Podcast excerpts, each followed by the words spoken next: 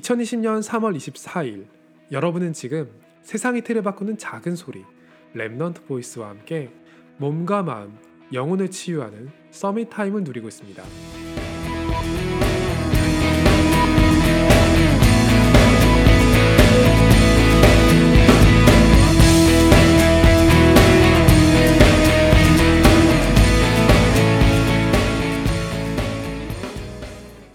여러분은 혹시 MBTI라는 성격 유형 검사를 아시나요? 램청자분들 중에서 제 MBTI를 궁금해했던 분이 있어서 최근에 검사를 해봤었는데 저는 20년간 한결같은 결과가 나오고 있어요. INFJ. 우리나라 사람들은 인프제라고 표현하죠. 저는 성격 검사는 믿지 않는데 MBTI는 꽤 신뢰하는 편이에요. 적어도 제 성격이 어떤가를 묻는다면 인프제의 성격 유형에 아주 그대로 드러나 있거든요. 한 가지 TMI를 알려드리자면 미술 감독님도 제 성격 유형과 똑같은 인프제라고 해요.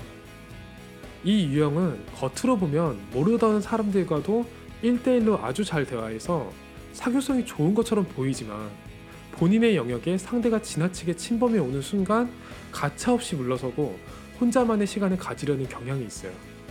이게 대단히 큰 단점으로 작용할 때가 있는데 멘토링이나 다락방 사역을 받기 상당히 어려운 성격이라는 거예요. 교사나 목회자가 마음의 선을 넘어서 다가오는 순간 겉으로는 크게 내색하지 않지만 속으로는 이미 관계를 정리해 버리거든요. 그런데 참 웃기죠. 제가 궁극적으로 들어가고 싶은 현장은 교육 현장이에요. 저 같은 놈도 살리고 싶거든요. 인턴십이라는 게 결코 짧은 시간 내에 옳은 이야기를 많이 한다고 해서 완성되지 않는 것 같아요. 상대의 안 좋은 감정도 현장에 녹여낼 수 있어야 하고 교육자로서의 동기를 내비칠 때도 저 같은 놈이 분명히 있는데요. 주의해야겠죠.